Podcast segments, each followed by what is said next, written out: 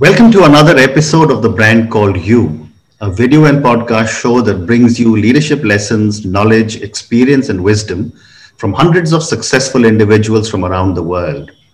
Today, I have a very, very unique guest with me who has not just been a strong professional, but who has, as in his, in his own words, is a cancer thriver. Vijay Bhat, welcome to the show. Thank you, Ashutosh. Great to be here. Thank you. Vijay is a cancer survivor or a cancer thriver, as he calls it. He, in his previous avatar, was a very, very senior advertising professional, lived all over the world, spent 25 years with Ogilvy and Mather. He's the author of uh, a book titled My Cancer is Me and The Journey from Illness to Wholeness. So, Vijay, tell me a little bit about what you would say are three key milestones in your life or career. That's a good question. In a 59 year old life, there are many milestones, but let me try and pick the most important ones. Okay. I think the first was when I joined St. Xavier's College in Mumbai. Mm-hmm. It really broadened my outlook. And more importantly, it was the way in which I met Nilima. So obviously, that is that is my number one milestone. Terrific. The second is soon after I started working at Ogilvy, I had the chance to do a long backpacking trip mm-hmm. across Europe and then across the US. Mm-hmm. And in those days, you know, we used to operate on less than $20 a day. Right. So those uh, trips again really opened my eyes to the world in a way that I had never experienced before. Right uh, and it made me kind of an internationally oriented person. The third, of course, is uh, my cancer, okay. which was in the year 2001, mm-hmm. so almost 20 years now. So, if I had to pick the three life changing milestones, it would be these three. Terrific, terrific. So, uh, today's conversation, we're going to focus on your milestone number three. Yeah, sure. I remember when I was reading about you, uh, you know, when you in, in London, you went to the doctor, and so you know, and you found out. So tell me about how you felt the first time you got to know about uh, the colon cancer. It was the same as everybody's first diagnosis, Ashutosh. Mm-hmm. That you know, it comes as a rude shock. Mm-hmm. And for me, what happened was that everything started. I started to see everything in slow motion. Mm-hmm. And the breath was sucked out of my lungs completely. And I remember very distinctly that my very first thought was, that's it, I'm going to die. Mm. I had no previous medical condition or history. So after that, my second thought was, what is going to happen to Nilima and the family? And, uh, you know, my head was really swimming, I remember at that time. Mm-hmm. And so I called Nilima from the hospital. I had gone there alone. And then she rushed over. And then we just held hands and wept for maybe, I don't know, 15, 20 minutes. So that was really the first impact on me. Okay. And once that impact, and I can empathize with what you're saying because I remember being with my youngest brother, and when at 48, I mean, we were not able to uh, save him. But uh, how did you react uh, and what support did you get in the early days? Actually, I did something very unusual. I'm a very private and introverted person. Mm-hmm. But for some reason, even before my surgery happened and all that, uh, I wrote an email to about 500 of my friends, relatives, colleagues around the world, telling them that, listen, I have a new mountain to climb and I need your help. And so, obviously, apart from the immediate family, Nilima, you know, children were too young at that time, but my parents, my siblings, relatives, etc., I got this deluge of goodwill, support, resources, and most importantly, I got to see, as you just described, that I wasn't the first person to get cancer. I won't be the last person to get cancer. Correct. A lot of people had done well, and I could do well too. So I felt tremendously supported in my early days. So I, in fact, say that uh, relationships is a key part of your healing. Hmm. Very true. Well said. And you know, then you went through your surgery. Yeah. And post the surgery, you decided you would not go for chemotherapy. Yeah. Tell me about why you took this decision. Actually, you know, this decision is made out to be more than it really is. Okay. The reason is that my surgery was successful. I was very fortunate that my surgery was successful. I did not have a single lymph node involved. Mhm. So the doctors gave me the choice. They said, look, with these statistics, we cannot mandate it one way or the other. Mhm. We will leave it to you. Okay. And so then I did my due diligence, talked to various people, etc. And it's only because of the stats that I decided. It wasn't a it wasn't a brave decision or it wasn't a momentous decision in that sense. Hmm. The stats were so insignificant in terms of the benefits of chemotherapy or not taking chemotherapy that it made no sense to put my body through it. I don't recommend that to other people. Okay. I'm, I say to them, look, you please make sure that you get all the data, you get a second and third opinion. And if your practitioner tells you, your doctor tells you you need to take chemo, please take it. Okay. So I just want to clarify that this is a common question that I get asked. No, I'm, I'm glad you're clarifying because, you know, I think uh, in cancer, what is very important is to follow the doctor's advice. Correct. Right. Correct. Absolutely right. And then you decided that you would, uh, you know, take a holistic and integrated approach to avoid a recurrence. I'm quoting from your own notes. Uh, talk to me about this approach and what did you do? So this was very interesting. So once I declined chemo, the doctor said, fair enough. You declined it. Now, you know, go away, hope and pray that it won't come back. And to which I said, Doc, I'm not a hope and pray kind of guy. What can I do? And Western medicine had no answers. Correct. So Nilima then took me to the Shivananda Yoga Institute and we asked them. And then they pointed us actually to a Chinese doctor. Mm-hmm. Interestingly, they said, look, he's a Western medical practitioner and a Chinese doctor. He has a very good track record with cancer. You should talk to him. So when we sat down across him for the first time, he told us, he said, look, your best chances of preventing a recurrence is to keep your immunity in top condition. And there are many things that you can do to keep your immunity in top condition. And so it's kind of, you know, 20 years deja vu today with COVID. Everyone's talking about immunity, immunity, immunity. And they're right. Immunity is the key. Correct. So once you say immunity is the key, then there are a thousand ways in which you can look after your immunity. And I tried them all. So that is how I got into the whole holistic and integrated space to determine what would work for me because the holistic space is an individual space. It's not like Western medicine where everyone who has a headache is given the same tablet. Right? So that's how I got it. So let's move on and talk a little bit about, uh, you know, Cancer Awakens. What, I mean, I know you set this up to be able to spread awareness, but talk to me a little bit about what led you to form Cancer Awakens and what were some of your hypotheses? Yeah, so actually, it is less about awareness, Ashutosh. I mean, there are plenty of people who are creating awareness. Okay. I think my effort is slightly different. My effort is to say that cancer can heal you Mhm. if you take the right approach to it. And what I mean by that is that instead of seeing cancer as a death sentence or instead of seeing cancer as an adversity to which you're a victim, you can see cancer as an opportunity for growth. And so, Cancer Awakens, our mission is to help people to awaken, heal, grow, thrive from cancer instead of becoming a victim or instead of just remaining a survivor or instead of dying on schedule. Hmm.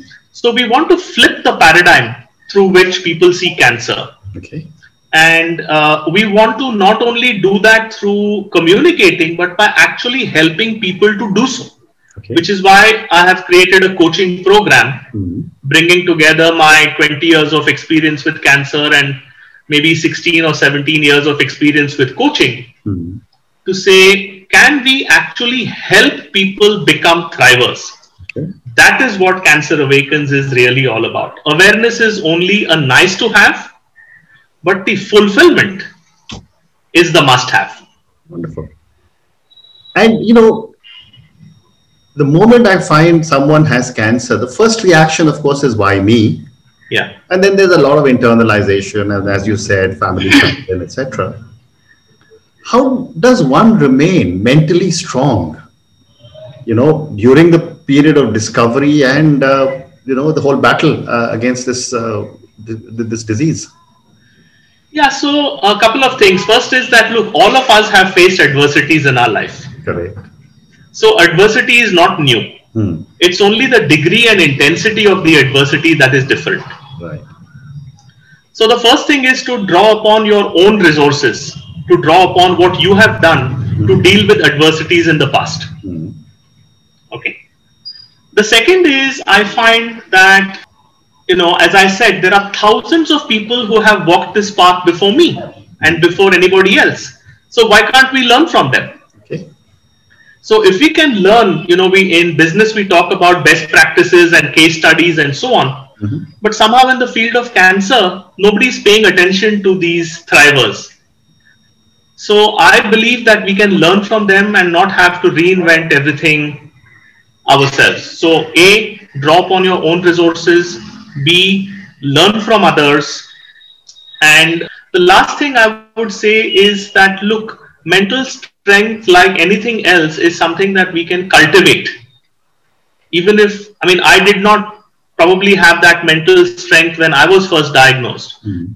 But it's only over a period of time getting into it and, you know, keeping at it mm. that you get better at it. So I don't think there is, it's rocket science, mm. but it takes a lot of effort to be able to cultivate. Well said. And you know, I've been talking to uh, some people who've had this problem, and one of the things I've often said to them is that don't hide it. I mean, yes. I know people who don't want to talk about it to friends, and I say, I agree. The more you talk about it, the more thoughts you will get. I agree. Your views? I agree. You agree? I totally agree. I think, in fact, you know, cancer is one of those things like many other mental health conditions and all that, which I describe as a conspiracy of silence. Correct. That our society conspires to be silent about it, and by doing so, we actually increase the stigma, we increase the taboo, mm. and the language we use with cancer is extremely negative. Mm. You know, the internal terrorist and scourge of mankind, and we now describe terrorism as cancer, and you know, things like this I think this is completely wrong because we are then giving away too much power to cancer. Correct. We have to change our language around cancer. Well said. So tell me, you know, Vijay, you must have done a lot of reading, research, you know, uh, after you found out you had it, and then over the last two decades. My question to you is that why are we suddenly seeing such a significant increase in the incidence of cancer? Or is it that there's just more awareness? Combination of things one is, of course, that you know our detection technology and penetration of that detection technology has become much better. Hmm.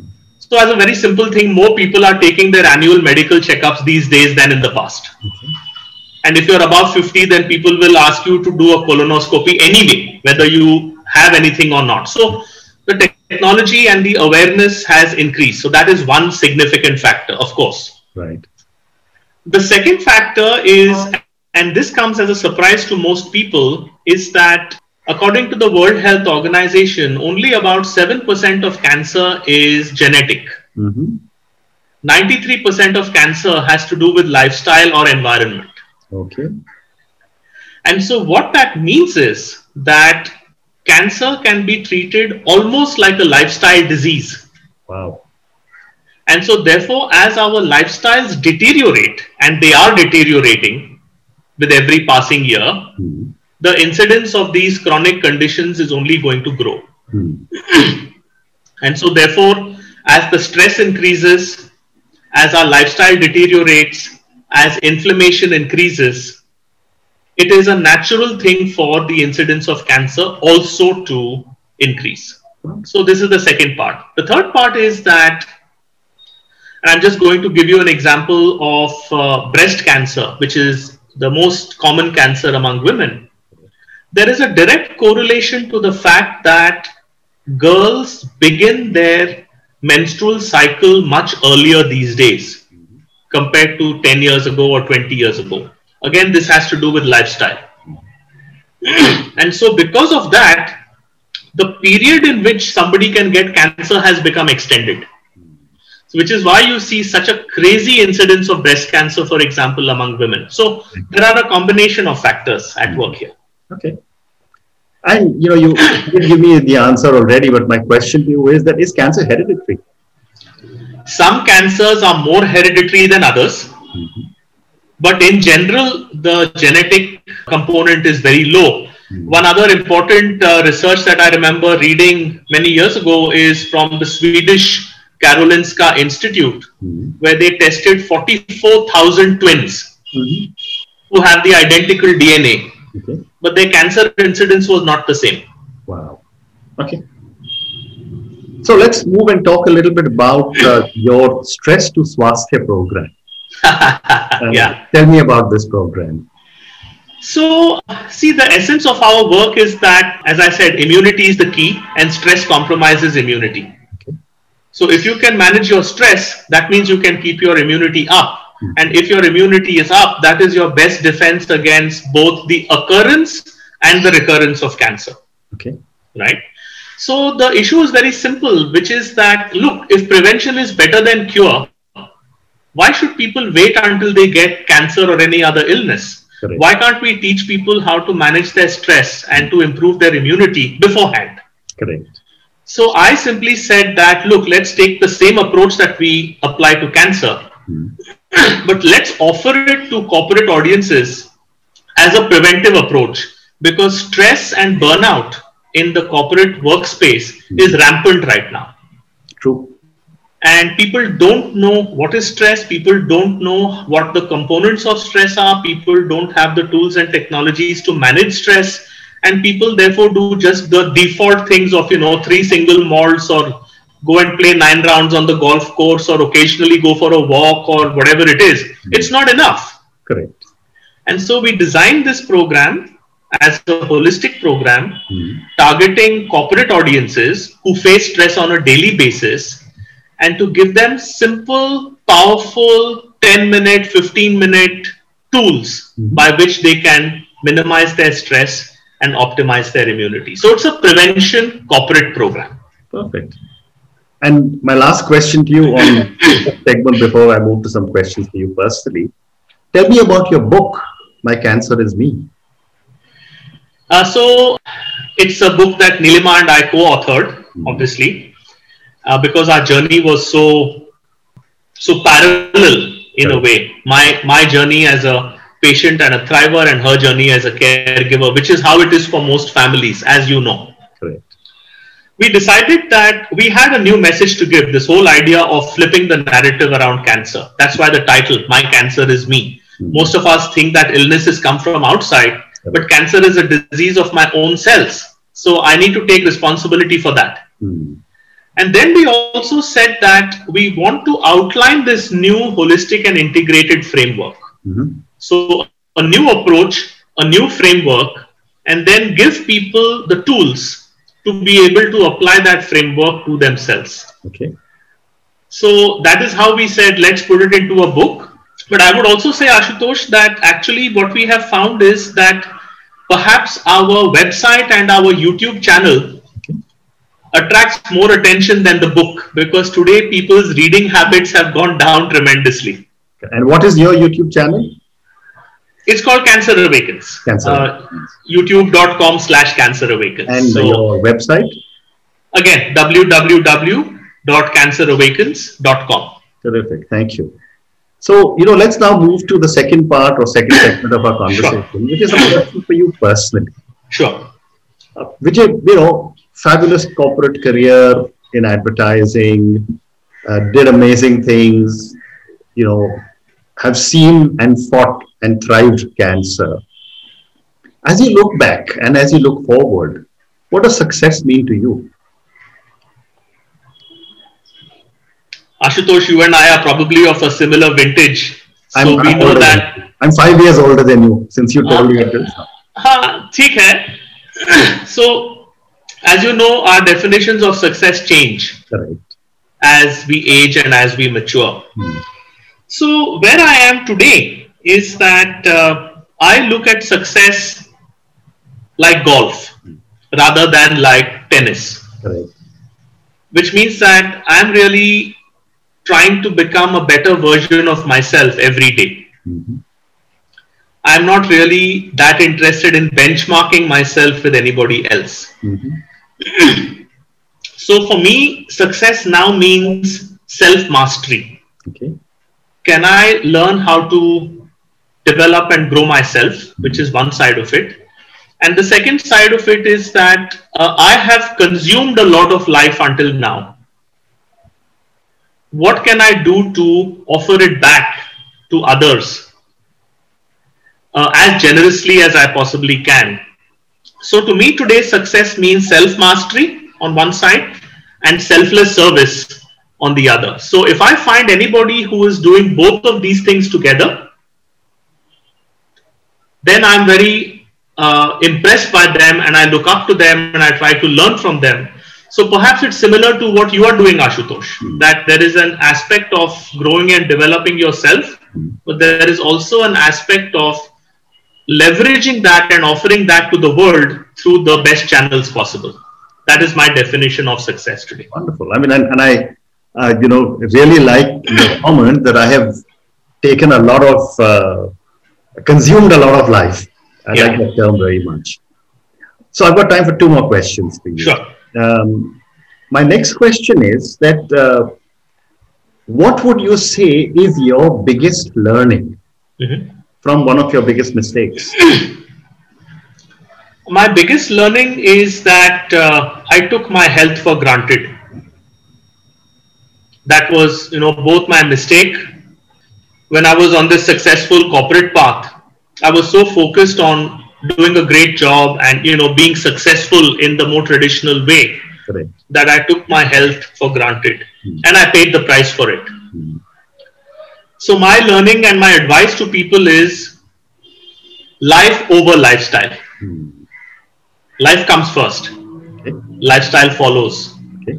And therefore, please take good care of your health, but not just your physical health, your emotional health, your mental health, your relational health, and even your spiritual health. So, I would say that is my biggest learning, and that's my biggest piece of advice to anybody. Fantastic. And my last question to you, and I come back to the pandemic, affected every one of us around the world. Yeah. How are you, Vijay, rethinking your life in a new world order?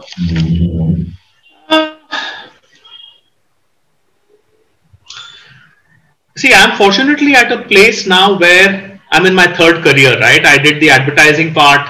I was a leadership coach for 15 or 16 years. Now I'm doing this cancer coaching as a kind of a startup entrepreneur. So I'm rethinking my life that instead of being a retiree, I am still a student and a seeker and an entrepreneur Okay.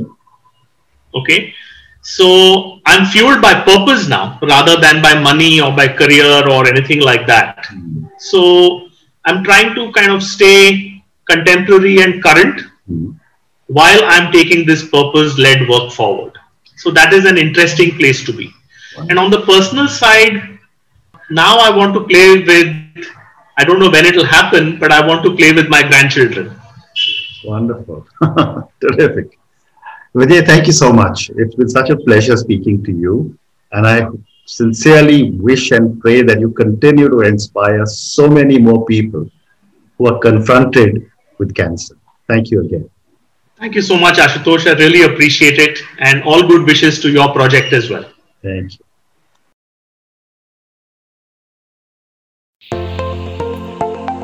Thank you for listening to the brand called You Videocast and Podcast. a platform that brings you knowledge, experience, and wisdom of hundreds of successful individuals from around the world. Do visit our website www.tbcy.in to watch and listen to the stories of many more individuals. You can also follow us on YouTube, Facebook, Instagram, and Twitter. Just search for the brand called you.